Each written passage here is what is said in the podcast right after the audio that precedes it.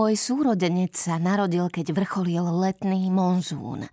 Dedinu bičoval horúci dážď, na poliach sa tvorili kaluže a ulice boli zaliate vodou, takže ešte aj sedliacké deti, dávno zvyknuté na takéto podmienky, si odlamovali listy kolokázie a používali ich na miesto dáždnikov. Dívala som sa, ako si chlapci balia hlavy do obrovských listov a myslela si, že je iste zábavné chodiť s takým živým štítom. Celý barvá ságár bol obklúčený a keď som sa pozerala von oknom, predstavovala som si, že každá dažďová kvapka je malý vojačik pochodujúci z oblohy na naše polia.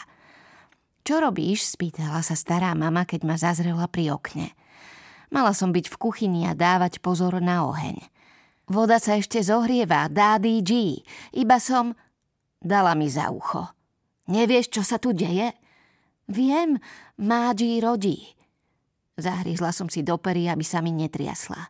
G je výraz úcty, ktorý pridávame k menu každej staršej osoby. Poviem ti niečo o pôrodoch, Betty. Niečo, čo sa možno nenaučíš z kníh, ktoré s tebou číta môj syn. Stará mama nemohla pochopiť, prečo otec stráca čas učením céry. Pod britskou vládou sa niektoré veci zmenili k lepšiemu. Napríklad zakázali zabíjať malé dievčatká.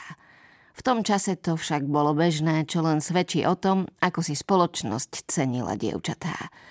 Ešte aj dnes, keď sa narodí syn, hrá hudba. Ľudia tancujú a rozdávajú sladkosti chudobným.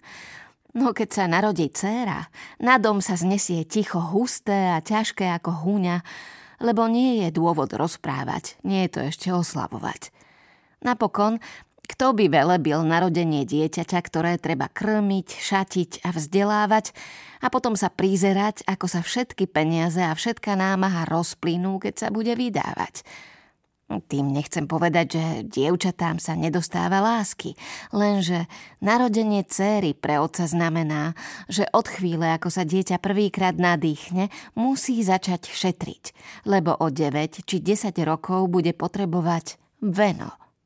Pre matku to znamená milovať dievčatko, ktoré, keď si raz manžel vezme do svojej dediny, už pravdepodobne nikdy viac neuvidí. Myslím si, že keď som sa narodila ja, Stará mama odporúčila opium, obľúbený spôsob, ako sa zbaviť dcer. A keď sa susedia pýtali, čo sa stalo s dieťaťom, ktoré počuli minulú noc plakať, odpoveď bývala vždy rovnaká. Odniesli ho vlky. Keď som bola malá, vlky odniesli z barvá ságaru toľko dievčat, že mnohé z tých zvierat sa museli prežrať na smrť.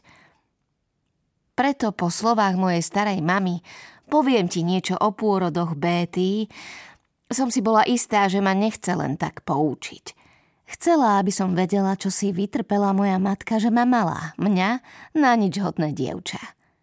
Keď svetlo z okna orámovalo starej mame vystupujúce lícne kosti a dlhý tenký krk, spomenula som si na vtáka, ktorého som videla na jazere za pevnosťou barvá ságaru – Otec mi povedal, že je to labuť a je zvláštna tým, že sa pohybuje po vode bez toho, aby sa zamokrila. Zdalo sa mi, že presne tak stará mama pláva životom. Vznášala sa po dome a nič sa jej nedotýkalo. Ani moje slzy, ani matkine výkriky, čo doliehali zo zadnej časti domu.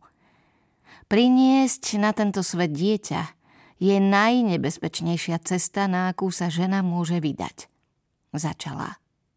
Tvoja matka je vnútri s babicou, ale pokojne by tam mohol byť aj kňaz. Ja som rodila dva dni. Vieš, čo to znamená? To nebola otázka, ale pokyn pre mňa, aby som pokrútila hlavou, čo som aj urobila. Znamená to, že som dva dni nič nejedla ani nepila. Zavreli dvere aj okná a ja som trpela ako zviera, až kým som si nezačala myslieť, že ma opustila aj bohyňa Šaštý. Verila som, že je to pravda, lebo som videla babicu, keď prišla a prikázala starej mame, aby do maminej izby nepustila čerstvý vzduch ani svetlo. Predstavila som si ju, ako je tam vnútri uväznená a zrak mi zahmlili slzy.